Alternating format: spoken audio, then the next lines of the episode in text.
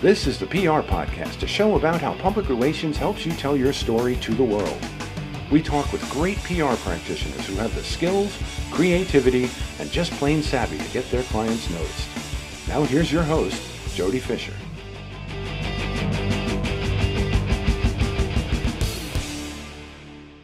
Hey everyone, and welcome to the PR Podcast. I'm Jody Fisher. Thanks for joining us.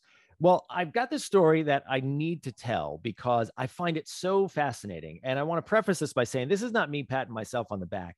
I want to share this with you guys and I want to get feedback from you on our social media channels. I, I recently had uh, a story just a couple of days ago when we're taping this. Um, it was a it was an announcement by a client that wanted uh, we had a press release and we wanted to get the press release out we had done an exclusive story with a local uh, newspaper, the most important one that they wanted to be in. Um, the story hit the website and it was going to be in print the next morning, but the news release was still getting kicked around by a thousand cooks and it wasn't ready to go out yet. But I wanted to capture morning drive broadcast for the next morning. Um, and so I made the decision to copy and paste the article from the newspaper website and send it to the broadcast desks to get their attention and give them uh, an exclusive photo that we had along with a new logo for this thing that was being announced. Um, and I said, I was very plain with it. I said, here's the newspaper story. All the information is accurate. Um, here are some of the assets. Thought you might want to use it in morning drive. And wouldn't you know it, I wake up the next morning and everyone's using it. I've never had that experience before. And again, this is not me patting myself on the back. I'm fascinated by the fact that that not unlike when I worked in newsrooms and and you know opened up the paper for morning drive and said, "Oh, what's in this paper? What's in that paper? We want to pull this story out," and that kind of thing. Give attribution, obviously. It's the first time that I, as a PR person, have ever sent a news article without a news release from the client and actually had broadcast outlets use it the next morning. I, I, just, I'm still trying to wrap my brain around it. I think it's really interesting as a case study. Uh, and maybe our guest today will be able to give chime in and give his experience that ever happened to him. It's never happened to me before in 25 years of public relations. Um, and I'm going to do it more often. anyway, enough chatter from me. Let's get on to our guest. David Libby is the founder of 2PINZ, a San Francisco Bay Area agency that integrates public relations, social media, and content programs to drive and scale highly successful launches for new products, platforms, applications, and services. David works with his clients on establishing differentiation. There's the word, man, and positioning to break clients out of the pack through a unique combination of enterprise know how and startup scrappiness. I love it. David, welcome to the PR podcast. Thank you so much, Jody. What does 2PINZ stand for? Well, in computers, there's pins that communicate with one with another, right? There you go. Yeah. And those pins have connectors, and we're the connectors between two of those pins. That is great. I love it. I love it. My son built his own uh, computer uh, probably about a year ago now um, and that was uh, his own PC. And that was, you know, YouTube video after YouTube video. And boy, getting those little pins in there, some of those things connect by the the the, the tiniest. Of, I love that name, 2PINZ. That's great. So let's talk about your business and let's talk about product launches, which is something that you specialize in. Right. Yep. Absolutely. So, and, and the product launches are, you know, these companies come to us and you know, speaking about differentiation you know they put out the product release and say or the press release and say hey you know we want to get press. We want to announce new product. We want to announce our company something that we're doing. And we come back to them and ask the questions. So what makes this different? How do you fit into the market? How do you how do you look at the competition? What holes can we help you fill? What story are you telling? How does this build into your narrative? So it's not just announcing a product and getting some sort of quick hit it's about establishing relationships and then maintaining those relationships with the media and with your stakeholders over a period of time. How much work do you have to have on the front end you know conversing with the client and sort of acclimating to that? Because i got to imagine there are some clients not unlike any other client right that sits across the conference table from you for the first time and says we need to be in the new york times or we need to be in the fill in the media outlet. What is that conversation like with you and your prospective clients when you're specifically talking about launches? Yeah, good question, Jody. Yeah, I'll have to say the best clients, you know, look at this as a relationship. You know, we we work together because we really like one another. We really think we can do good work together, and combined, you know the the talent on both sides of the table help build the story and create something that someone else wants to read so when you know someone else looks at this this story when it comes out they're saying oh you know i want what they have or i relate what they're doing and i could see myself working with that company. So it's not just a matter of having uh, you know here's the content for a press release go pitch it see what you can get us for today. It is let's sit down let's strategize let's look at well really what is the position? What is the messaging that supports this position? Are there you know different target audiences and what are the different pr messages for those different target target audiences and how can we expand the amount of pr coverage what types of clients and maybe what types of industries are we talking about that you're working with on a regular basis we've really been specializing in five um, cybersecurity, artificial intelligence, cloud computing, big data, and legal tech. So those are some some really niche kind of areas, right? They they require some some specialized knowledge um, and certainly some specialized relationships with with reporters. Um, are, are there and again not to put you on the spot or you know drop any names here but but are there the are there types of reporters that you find yourselves working with on the regular basis i mean who who's covering those types of issues right well we find you know it's a, it's a good question it's interesting to, for me that there's a combination of the clients that say we want to be in the wall street journal you know and so you know there, there's folks who write about artificial intelligence in the wall street journal you know there's also artificial intelligence trade publications now. There's blogs, there's email newsletters, there's podcasts, right? And so it it really depends upon the narrative's goal. Like what are we what are we trying to get to? Because we're really focusing on accelerating these startups to their exits. So everything that we do is really taking the marketing messaging and aligning it with the business objectives. So what can we do to start with here's something that we want to announce and then is it going to be best suited if we put it in front of the journal or is it going to be best suited if we put it in front of InformationWeek or eWeek or, or you know what have you uh, you know a vertical or horizontal tech or trade publication maybe you know we're talking about you know the retail sector and you know another you know as it relates to artificial intelligence and it's you know you know re- retail week or you know it's a, it's one of those retail trade publications. It, it really depends upon where that company's focused and what kind of attention they want to receive and and what story they have to tell now when we're talking about product launches or you know thing launches let's put it that way right? You, you're rolling something out that is new. You were talking and, and this is you know a, a common theme across public relations talking about connecting that thing with an individual.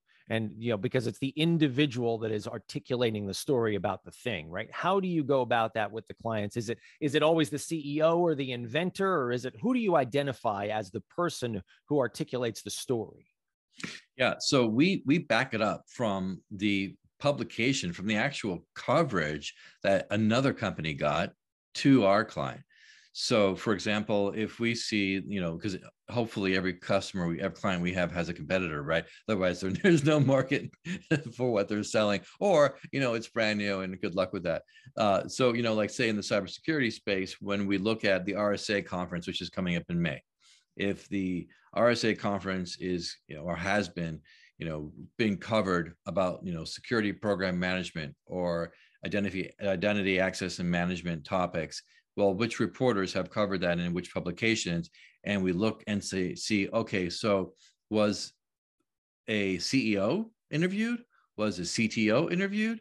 Was a, uh, a security leader, a customer interviewed? And what is it? What is the dependency? What's the need on the publication side or the podcast side or or what have you? And then we back it up and say, okay, so based on our research, we know to get this kind of coverage, you need to have these people in your organization talking about this with these images or with these this b-roll to get that kind of coverage yeah i love the reverse engineering as it were um, and and you know i'm guilty of that too and that goes back to my radio days where we talk about back timing right you got to back time something into a certain uh, you know stroke of the second hand on the clock Um, we talk about back timing coverage or back timing uh, events or things like that. Um, really, really interesting. Uh, you mentioned before, and I want to key in on this because I've done a little bit of this myself. Um, how do you get publicity for something that's brand new that no one's ever heard of? I mean, typically, what we caution clients about is um, what you want to do is kind of build an online profile because the first thing a reporter is going to do is Google. And if they can't find anything about you, well, you're not that legit. And you kind of said that in, in a similar way just now. Um, how do you get publicity for something that is has got zero footprint, is brand new?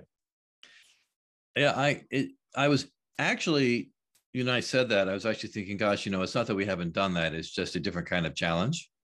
I was recruited up to the San Francisco Bay Area to work with Steve Jobs on the Pixar account, and we launched The Bug's Life and Toy Story 2.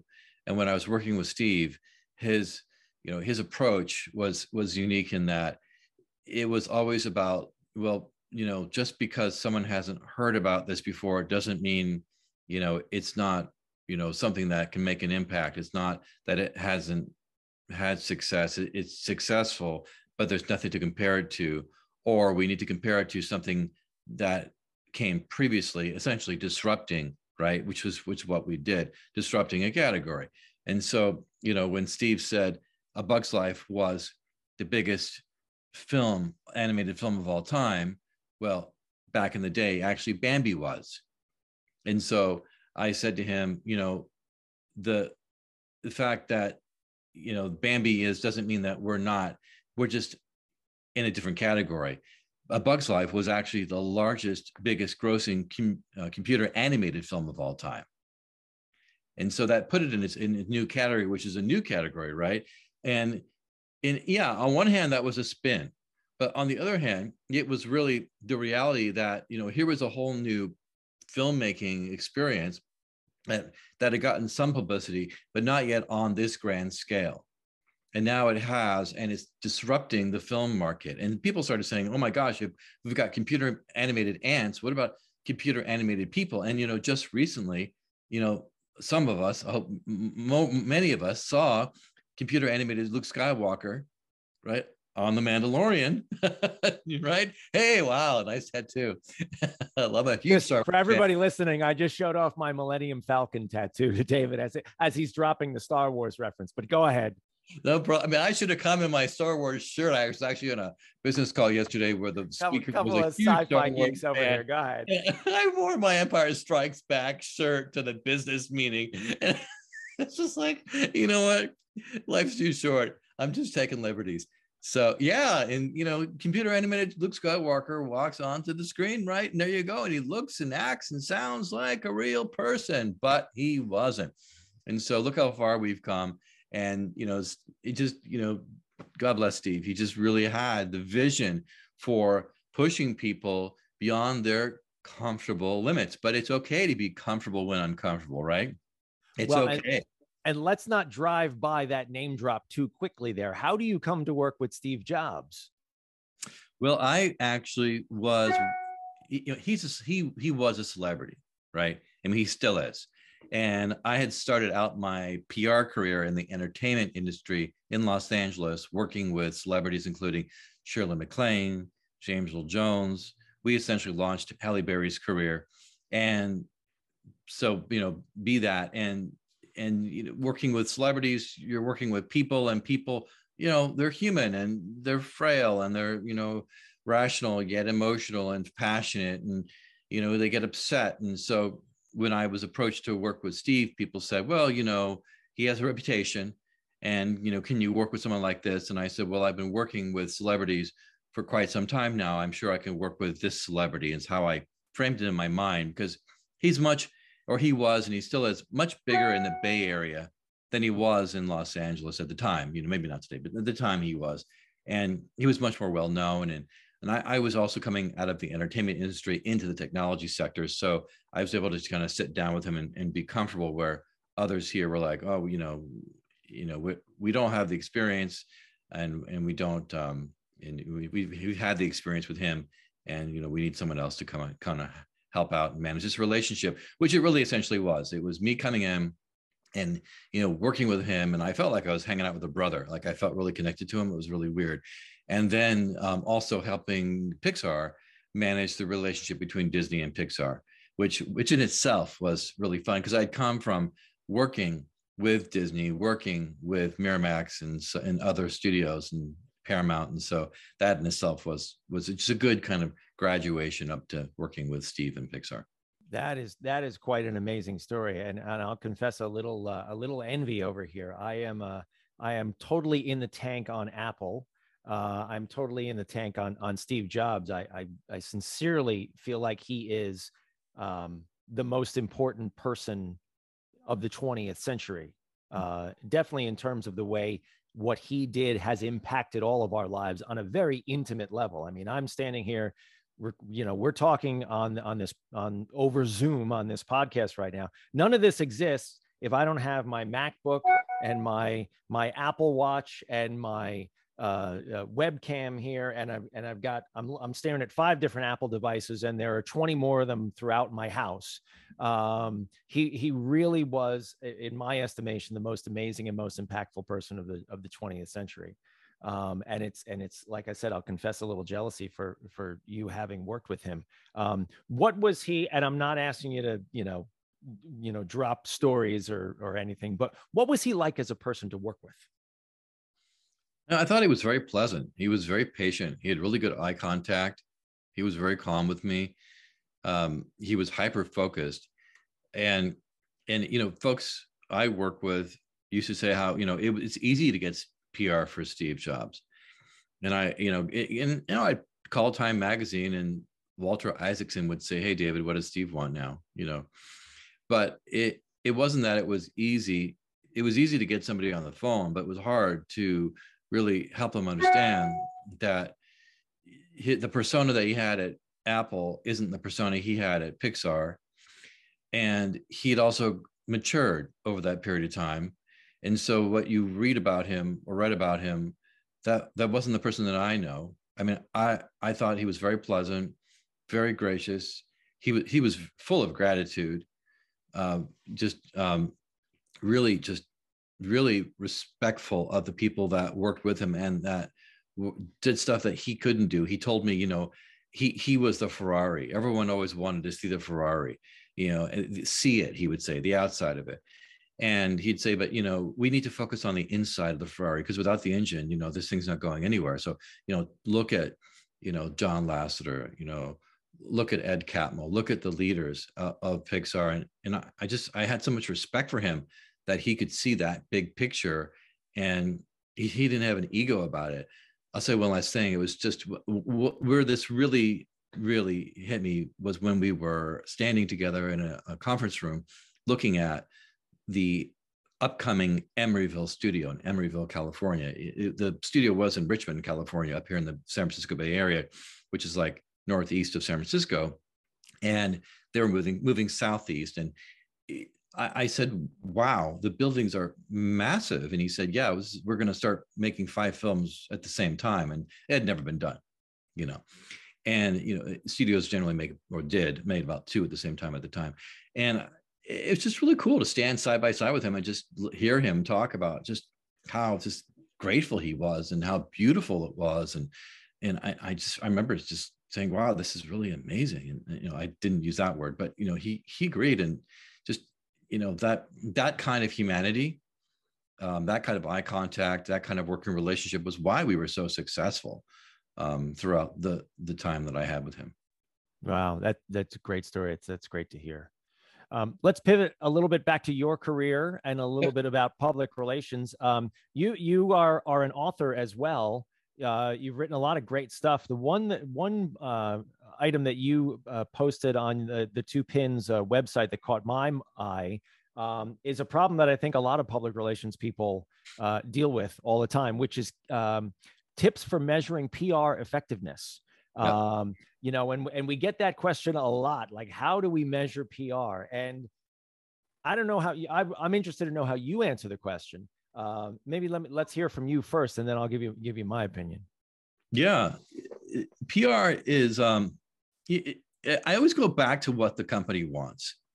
Yeah, I always go back to like what what what's your your business objective, and and some of them have said you know share voice, and okay, so you know let's let's sit down and let's talk about how we define share of voice. And, and some of them said hey, lead generation. Oh, you know, well, PR is not a lead generation tool. Actually, you know what? It can be. It really can be. So it's not what it can't be. It's not what it can't do. It just has to be in alignment with the expectations of the people who are managing up to their executives and to the board. That's really where it's at. And that's why, you know, it's, and that's why I don't think there's a straight line. It's not like we can say, oh, we got this many clicks and this, and we created this, or we created this many impressions, or it's worth this much ad dollars. You know, I'm really looking for impact. That's all I'd say to my clients is let's sit down and figure out where we can make the biggest impact. It may be in brand awareness, it may be in in lead generation, you know, it it may be in thought leadership. It you know, it just it just depends upon really what their expectations are and what we can do to help them get there. Yeah, I, I have a similar approach. I, I, I frequently say that that PR is not a direct line to your cash register because frequently people will say, "Oh, I want to increase my sales. Let's get an article in the newspaper or something that sounds like that," and and that's just not reality. Um, at the same time, you know, if you do get a day of of solid publicity, you should you know kind of see some kind of bump in there somewhere. But eh, I don't think it's a big, bold black line with an arrow at the end of it. It says, "See, this is what we did." Um, I love your approach talking about um, um, sort of and, and uh, one of our former guests used this phrase visibility increasing visibility and making an impact. And, and i think that's that's the business that we're in is the business of of impact.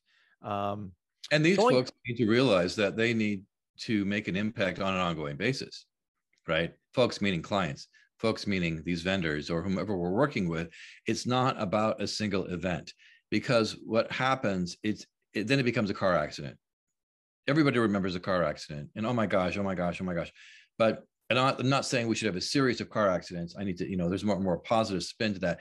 It's that, you know, it, it's like the ocean, the waves needs to keep rolling in. We need to keep the surf, you know, keep so the surfers get out there and they keep going, they keep doing their thing. And so we're we're the PR the PR people like myself are basically helping teach these surfers to surf, helping them build better boards, help them get notice on the waves and helping them just, you know, not crash onto the sand. I am feeling very zen right now with your analogy there, but I totally love it. I love the surf and the waves and the I'm a beach guy too. That that's a, a fabulous analogy. Yeah, just keep those waves coming. Absolutely. Um, going back to the launch conversation too, are there certain things you should not do when you're trying to launch something, when you're trying to create that sort of, you know, right out of the gate uh, uh, publicity or, or awareness? Absolutely. I mean, I would, by all means, try and stay away from any kind of marketing jargon. You know, I think that's the first rule of thumb for every single, not just company, but PR person, PR people, and and marketing people tend to just get royal, you know, all broiled broiled up in the kind of the I, you know the, the, fantastical words and the descriptors and I think it just really takes away from the news the news element of what they're trying to get across. And you know, the, these journalists and these editors, they don't have much time. They get hundreds of these emails every day, and they they just need to be told, you know, in probably less than 200 words. You know, give me give me the what's the top line news, and you know, why does it matter to me? Boom, done. And all you know, get into this all this jargon, it, it gets lost. That's the first thing I'd say. The the the second thing that I wouldn't do is I, have seen this mistake too um, clients seem to put marketing and PR people in the front. And this isn't my relationship that I'm brokering for the client. It's their relationship. You know, I and this is another thing I learned from Steve. This is not when I establish a relationship with a for a client with a publication like Wired magazine, you know, think about the future of the relationship that this individual, this company could have with Wired. When I walk away, when which always happens because you know PR people don't work with their clients forever, right? There needs to be a continuation of that relationship. And so it's my job to establish a relationship, but not just that, to help maintain it. So, in that, to your question, Jody, it's their job, the client's job, to help keep that relationship going. Send me these opinions. Let's get these trend ideas. Let's let's really help these journalists and editors get to really uh, know more about what they're focusing on more than they do already because you're in it client. You know it you live it you breathe it more than anybody except probably an industry analyst who probably knows it as well as or maybe not as well as but quite almost as well as you do. And you know educate them like you would an industry analyst. Really like i hate to say it's public relations. I want to say it's like relation relationship relations. I know i can't think of a better way to say that but it's like take the take the public relations take the stakeholder communications take the employee communications take the internal, internal communications and put it in one bag.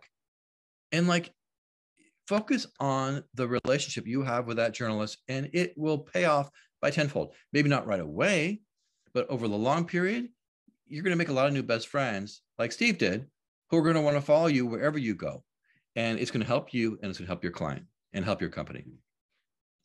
That is that is wisdom in a bottle and we're going to leave it right there david. Thank you so much for being a guest with us today. Um, we are going to pivot now to the rapid fire question portion of our podcast. This is where we have a little fun steal a page from inside the actors studio. Uh, david you've heard the podcast before so you know we're looking for that that gut reaction answer. With your indulgence here we go. Rapid fire question number one. What is your favorite news source Wall Street Journal. Good one. Rapid fire question number two What is your favorite social media platform? Instagram. Oh, okay. Rapid fire question number three coffee or alcohol? Mm, coffee. Yeah, all of us, right? I can't live without it.